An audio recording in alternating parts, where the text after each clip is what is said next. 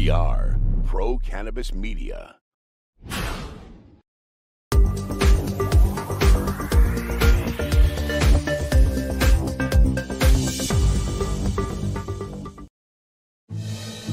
It is a highly contentious subject. What does the data tell us? What does the science tell us?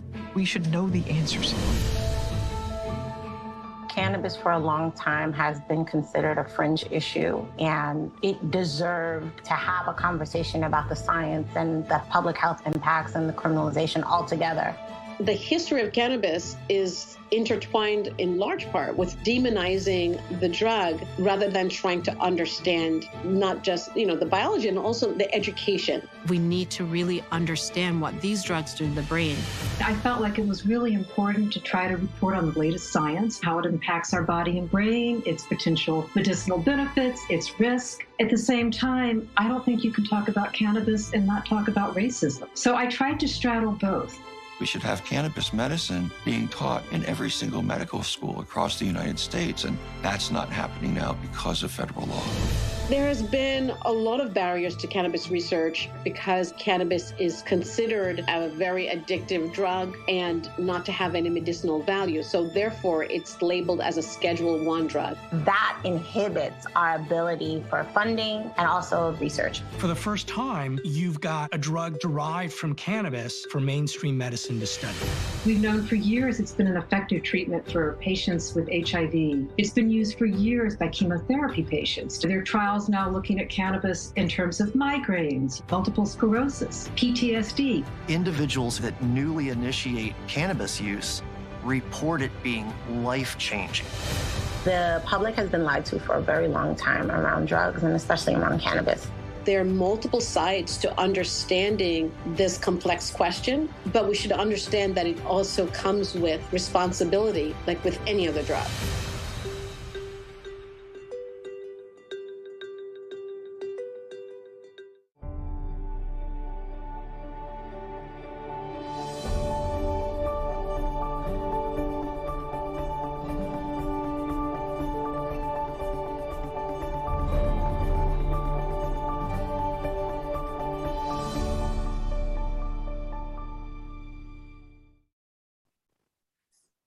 Hi, everyone. Welcome to a very special edition of In the Weeds on LinkedIn Live with Jimmy Young. I'm your host from Pro Cannabis Media. I'm the founder, the host, and a guy who has created a network that is a pro cannabis media network. We are so proud and privileged to have the producer of a PBS show called Nova. This particular show that airs on Wednesday night, September 29th. We're live, so that happens to be tonight. I don't like to date a lot of my interviews, but I will tonight because we are promoting something that airs on PBS this evening. We're so happy to be joined by Sarah Holt, who is an award winning, Emmy award winning director producer from PBS from the greater Boston area. Sarah, thank you so much for joining us today.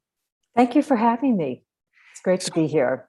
What a journey for you as a storyteller, as someone who has uh, covered science and medical research and everything having to do with medicine. And here we come upon a plant that is probably one of the most complicated plants in our universe with information flowing on a regular basis now. And you posed the question for a documentary called The Cannabis Question. Tell me a little bit about how easy or challenging it was to actually get this particular project approved and in production. Well, it was challenging. I mean, first of all, the film was shot during a pandemic. Yes. And so even though I had identified clinical trials we were going to follow and I was going to have data on the window I was filming, COVID put a wrench in everything. So none of those trials actually had data that I could report on, even though I covered them. Um, I think the other thing which you you mentioned is just what a complicated topic cannabis is. How do you, in 52 minutes, the PBS time slot, deal with a, a subject that complicated? Um, and, you know, I think the other thing that was daunting to me was when I was beginning to do research was how many films have been made on cannabis. And I kept thinking, what can I bring to the conversation that's new? And luckily, because Nova is a science show, Mhm. um, you know, we went into the labs of leading cannabis researchers and asked them to bring us up to date on, you know, their latest work. We followed clinical trials. We also talked to patients. And so I do think this film brings something new to the conversation. It, it brought a lot. In fact, I, I I commend you for actually touching on the racial aspect of this plant and the injustices and and following one of the most upsetting stories, the Sean Worsley story. When I found out about that story and reported on it on our weekly news show, we do a weekly news show called We Talk News. I my blood boiled. It it it just crawled. The fact that this was a veteran, the fact that this was a medical cannabis patient who was just driving through a southern state, and then of course law enforcement comes out of nowhere and changes this guy's life. It it it, it just bothered me so much from a, a human perspective, and you were able to portray it throughout the entire uh, episode of this particular documentary. Uh, so, a congratulations on using Sean Worsley's story, which has a somewhat happy ending, even though the trials and tribulations were horrible. Yeah. I mean, the other thing that's really important to me about Sean's story is that a lot of people that are opposed to cannabis legalization always cite concerns about the, you know, the developing teenage brain. Mm-hmm. But the other side of the story is the war on drugs has created an incredible public health disaster, especially in communities of color. Because when someone's arrested, you know, you look at Sean, um, the arrest, the the prison fees, the bond, you know, getting his car, his car was impounded. By the time he had paid all the fees, he and his wife, when they got back to Arizona, they were broke. They became homeless. Sean has a minor stroke. Later on, when they're summoned back to Alabama and put in jail again because um, you know Sean doesn't have a regular address, they're worried he can't be uh, meet the conditions of his probation. And Ebony is in jail, and she has a heart attack. So what you could see is that this arrest of a medical cannabis user, you can see just the devastating impact on their lives. And I mean, you know, Sean's story is really tragic, but there were many, many others. Um, and there are a lot of people right now in prison for cannabis possession charges, especially, but for cannabis charges in an era where, you know, it's COVID. In many states where cannabis is legal, canna- it's considered an essential service and people are profiting from it. So the disparity in the laws is quite disturbing. And uh, later on uh, this evening, I'll be interviewing a guy that has a sociology background. His name's Keith Saunders. He's one of the a former executive director of NORML in Massachusetts, one of the founders of the Freedom Rally in the Boston area. And I can't wait to talk with him about some of the specifics that I saw in this documentary because, again, uh, I've always studied society and, and what we've done to the Black person in this country is horrific. And the use of cannabis to fill our jails is just one of the more embarrassing um, marks on our history. And uh, it's something that I'm glad that we're starting to see the expungement of records through the efforts of another person who you interviewed for your show, Steve DeAngelo, and his last prisoner project. Um, you know, he, he's done a great job of at least getting attention to the fact that our jails are still filled with people who are paying for crimes in about a substance that's now legal. And as you mentioned, people are profiting off it. So again, another another check mark uh, on the good column for you, Sarah. Thank you. And also Cassandra Frederique, who we interviewed from the Drug Policy Alliance. Yep. They're doing really amazing work around this issue. Uh, another person that I'm going to uh, cite specifically is Dr. Uh, is Staci Gruber from McLean Hospital here in our backyard in the Boston area. And um, I thought she was outstanding, and the work that she's doing at McLean on research is fascinating. Can you give us a little background on how you and uh, Staci? I'm going to guess that you were pretty familiar with uh, McLean Hospital and their reputation uh, being in this area. Well, the thing that's really interesting to me about Staci's work is she's actually looking at the medical cannabis that adult medical cannabis patients are using.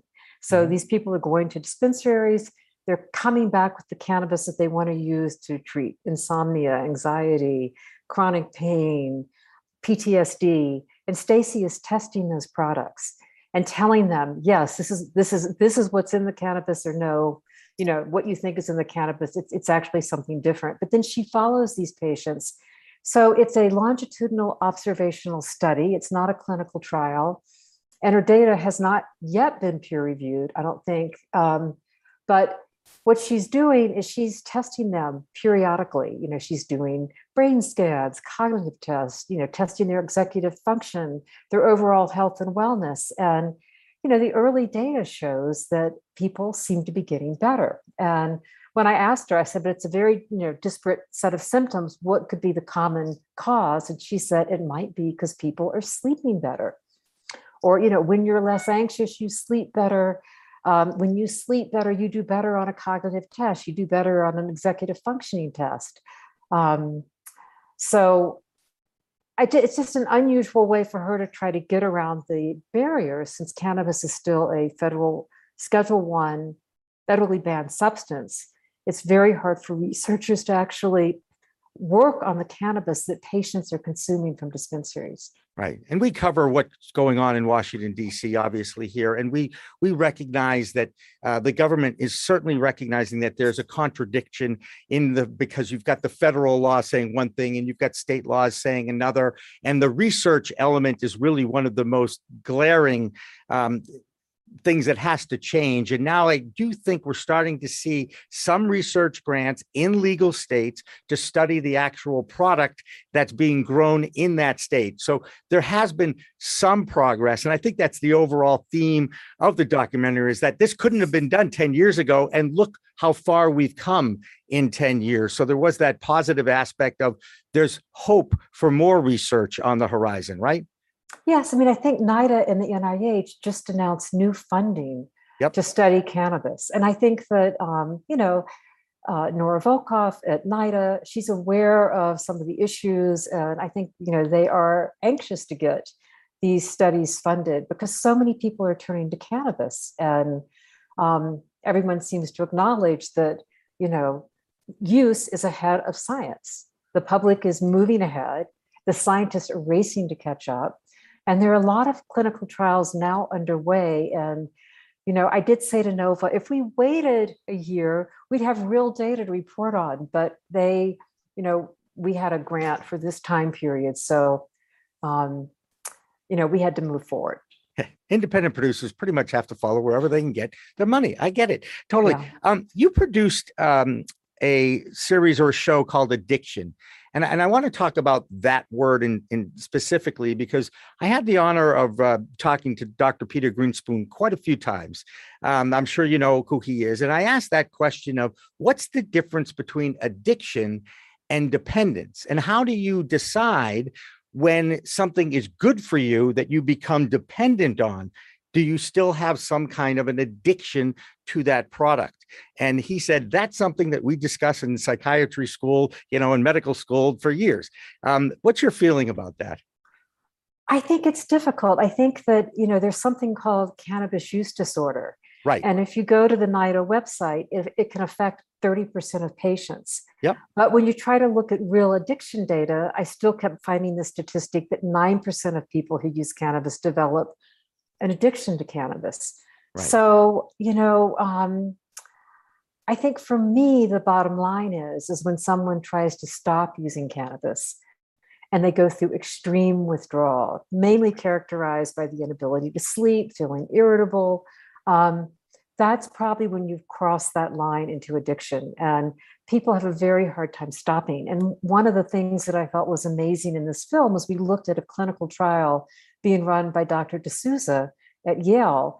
And he was using the body's own endocannabinoid system and trying to boost it to make, you know, so that the patients would make more anandamide. That's our own cannabis like molecule to help people um, avoid the withdrawal symptoms of cannabis.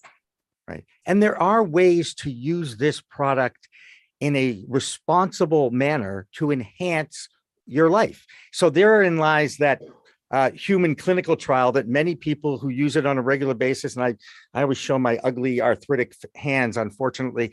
Um, it, it, we live with this, and and I try to take as much CBD as I possibly can. Again, uh, I remember um, part of the thing was at least 100 milligrams a day was a therapeutic dose. I, I, keep telling people I need to bathe in CBD to get rid of the inflammation in my body, but that is just me. And I'm just one person like so many out there who are using it medicinally and I think I use it responsibly.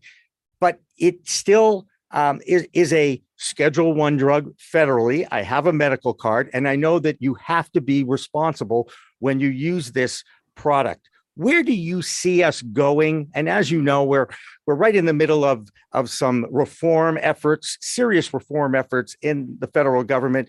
There is talk about legalization although i'll be honest i was at the burns and levinson cannabis conference yesterday in waltham and some of the biggest business people and people who have millions of dollars invested in the industry are pretty much saying they don't want legalization. They want the federal government to decriminalize it because they don't feel confident that our federal government will get legalization right because it's such a complicated plant and we haven't had enough research. Accurate?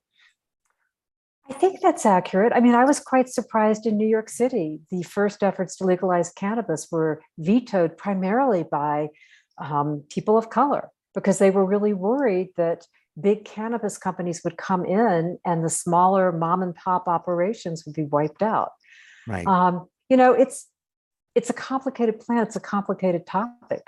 Um, and you know, right now we have a patchwork of laws, and um, you know, it varies state by state. And you know, I I think that the, the time is going to come where cannabis will eventually be legalized. We're headed that way.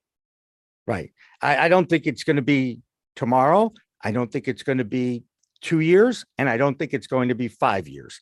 I think we're a long way away because I still think they have to figure out what is the best way to regulate it and what is the best way to handle interstate commerce, which is going to immediately enter into the fold as soon as there is some kind of a federal program. And I don't think they understand how best to handle that because there's so much money in each individual state. We're up to 18 or 19 legal states, depending on how you view South Dakota. And of course, 36 states now have uh, medical programs. I, I do want to point out one thing for you, and I, and I want to make sure you understand this is not a criticism, but a question. Why, and I'm sure you knew this through your research, no mention of the Timothy Leary story and how the Supreme Court debunked the 1937 Marijuana Act. Did I'm sure you know that story. I know, I know. It's just you know the problem is is when you have 52 minutes. I oh no, you don't have And- to explain that to me. I- You- yeah, I get I- it. and I I came in with a 60 minute or 66 minute first cut, and to Wow. get the show down to time. And you know, there's so many things that that we should have gone into, that we could have gone into, and ultimately we didn't have time. I believe it. And by the way, I grew up in newsrooms, so I understand the quick and dirty approach to news and storytelling. And I just can't imagine having that much material, a budget, uh, tremendous graphics and animations. By the way, is that who, did that for you? Do you don't mind me That- asking? That is Edgeworks, a wonderful company. Edmund, Earl, and Cassandra. Um, I mean, Yeah. you know, I'm watching it and I'm going, wow, what a great tool for storytelling that is. Yeah, yeah. I, I love that. Um, I also mentioned, I also want to say that I give you credit for ask uh, for putting Raphael Mechoulam in, uh, the Yeah. Israeli researcher from the 60s. A lot of people still don't understand that he's really the guy who discovered the intoxicating cannabinoid THC. Yeah, and it opened up a whole new chapter of neuroscience. Um, I mean, who knew that we made our own cannabis like molecules and that they bind to receptors found throughout our body? And that, you know, it's the most powerful regulatory system most people have never heard of. And it controls so many processes sleep, mood, cognition, mood, memory, appetite. And when you use cannabis, you engage that system. Right. It, Um, it's it, it's pretty. It is pretty amazing. Um, uh, I also noticed one. You you did fit in the NFL guy Eugene Monroe. Needless to say, there's now dozens and dozens. In fact, I think I just saw another athlete get in. I think it's Chris Webber uh, is opening a dispensary in Michigan, which I think is a, a great a great story too. As more and more um, African American athletes who are successful they want to make a difference. They're entering into the cannabis space and and opening up dispensaries and hopefully opening up more and more discussions because if there's one thing that i learned about the the conference yesterday again is we those of us in media should be telling the right stories and educating others about this because if we don't it's still very difficult for the actual industry to have forget about public service announcements about the benefits of it. The FDA will shut you down in a second right? Yeah. I mean Eugene Monroe really helped me understand that when you're a retired NFL football player you are doomed to a life of chronic pain. And oh. he had been on a lot of opioids to control the pain and realized it was he was having issues with them and then started turning to cannabis. And he's in fantastic shape uh, but he uses cannabis before he works out so he doesn't experience the pain um, so i felt like it was an important story to tell and there are also a lot of clinical trials right now that are underway trying to look at you know can cannabis boost the uh, if you cut, cut back on opioids and add, add THC? Will that boost the pain relieving effect? Um, Ziva mm-hmm. Cooper's doing research like that. Chinazo Cunningham is following patients that are trying to wean themselves off opioids to see if and seeing if cannabis will help. So we'll be getting more and more data too. Right. And um, I, I, know I'm sure you're familiar with Dr. Robert Stern and the BU project um, as far as CTE research goes uh, for oh ex- yeah yeah yeah for ex football players uh, and and and I'm really intrigued with um, more and more football players who do get off their opioids and start waving that flag. In fact, a recent inductee into the National Football League Hall of Fame, Calvin Johnson, and a teammate, Rob, um, I think his name is Rob Sims. Rob Sims was also a boxer, so I may have those names mixed up. Mixed up, but he opened a dispensary in Michigan, and in his NFL acceptance speech at the Hall of Fame never mentioned the word cannabis, but did say alternative medicines for pain relief. And anybody who knew Calvin Johnson knew that he was pro cannabis. So, do you see more normalization, more acceptance as you were doing this story? Did you start to feel that there was more acceptance of the product? Um, yes, especially with CBD. Um, Yasmin Hurd, who's done a lot of work on um, looking at the negative impacts of early cannabis exposure to the developing fetal or adolescent brain, yep. turned around and started to use CBD to help people struggling with opioid um, use disorder who are trying to um, get off opioids and, and, are you know plagued by terrible cravings. And she's found that by giving you know 400 milligrams, 600 milligrams of CBD, it actually lessens the cravings and helps people, you know, it eases the pain of, of opioid withdrawal. Mm-hmm. And she's also looking at people that are on, um, you know, medicated assisted treatment like Suboxone or methadone and giving them CBD to release, you know, relieve anxiety and just help people succeed at getting their lives back. So, you know, I can see that she she has changed a lot you know from being really worried about the negative impacts of cannabis on the developing brain to all of a sudden realizing that cbd has a lot of potential to help people you know get off uh, opioid drugs. Right. Absolutely. And uh, those are dangerous and it's a it's a sad sad story but um, uh, more and more people are looking at cannabis as an exit drug yeah. uh, as opposed to that gateway um, propaganda that was passed out there for many, many, many uh, generations. What was the most surprising thing that you learned about cannabis during your research and putting this uh, show together? Well, I mean, I was really surprised by the endocannabinoid system. I didn't realize how vast it was, how many things it regulated, how it was critical for keeping our bodies in balance, how it controlled the release of other neurotransmitters like serotonin and dopamine. So and I'm thinking, why haven't we heard about this system? So, you know, I was just surprised by the depth, the reach. I mean, I didn't know we had more cannabinoid receptors in our brain than any other receptor. They're on nearly every organ in the body. So it made me really appreciate um, this system. And it also made me appreciate the fact that, um, you know, cannabis does engage it. So when you use cannabis, you are engaging the system. It could be beneficial, it could be harmful.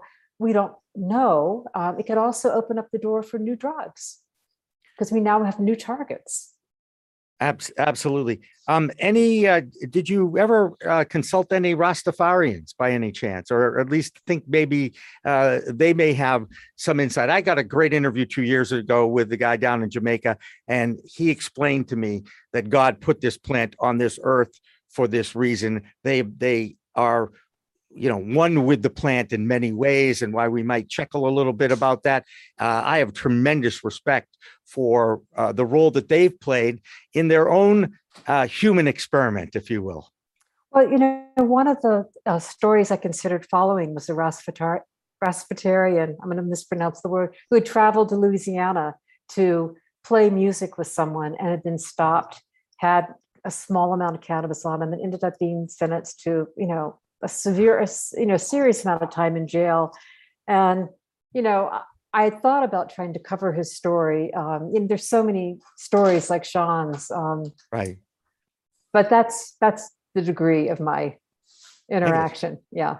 I get you. No, I understand. And, and, you know, it's one of the reasons why I started my little talk shows and my new show and this whole network, because I believe that these stories have to be told and traditional media is just not comfortable talking about it to this day and i do hope that that does change and and more storytellers like yourselves that are uh, award winners and understand the power of audio and video and can tell these stories it's so important. So i have so much respect for your work and and what you did and i and i know that you are very busy uh, moving an adult child around a little bit in Arizona. So thank you so much for taking a little bit of your day. I encourage everybody uh, out there who watches us, uh, like, share, subscribe, but certainly tune into uh, PBS's Nova tonight. And I might note that it's it's actually out there on YouTube too, isn't it? I think it is. And I think yeah. it might be on Facebook too. Well, we don't talk about Facebook, but okay. let's talk about YouTube for sure. we'll okay. get to social media on our next. Uh, we actually have a pretty good show coming up uh, in a couple of weeks, a week from Friday, actually, where we'll be talking about social media censorship of the cannabis industry. That's coming up on Green Rush Live. So I'm done promoting. Sarah, okay. thank you so much You're again welcome. for joining us. It was great to get to know you a little bit and find out that there's actually a little connection because you're actually living in my hometown now. And uh, in fact, in my neighborhood, it's just that that whole connection was bizarre. So uh, great to meet you. Thank you again for taking the time away from your personal move. And we all know moving sucks no matter if it's around the corner or at any time, right? Right. All right. Sarah all right, thank Holt, you. Thank, Thank you so much for joining us and In the Weeds Live with Jimmy Young on LinkedIn. And again, that'll do it for this edition. Remember, it's a whole new world of weed out there. Use it responsibly. We'll see you a little bit later down the road on more Pro Cannabis Media Productions. Whoops. Take Pro Cannabis Media.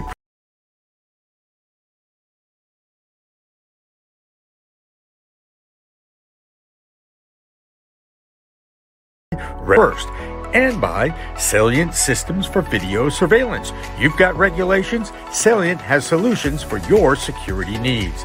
And by Accounting Buds, your number one CPA specialist for the cannabis industry. And by Artery Pay, easy, cheap, fun, and legal, just like cannabis should be.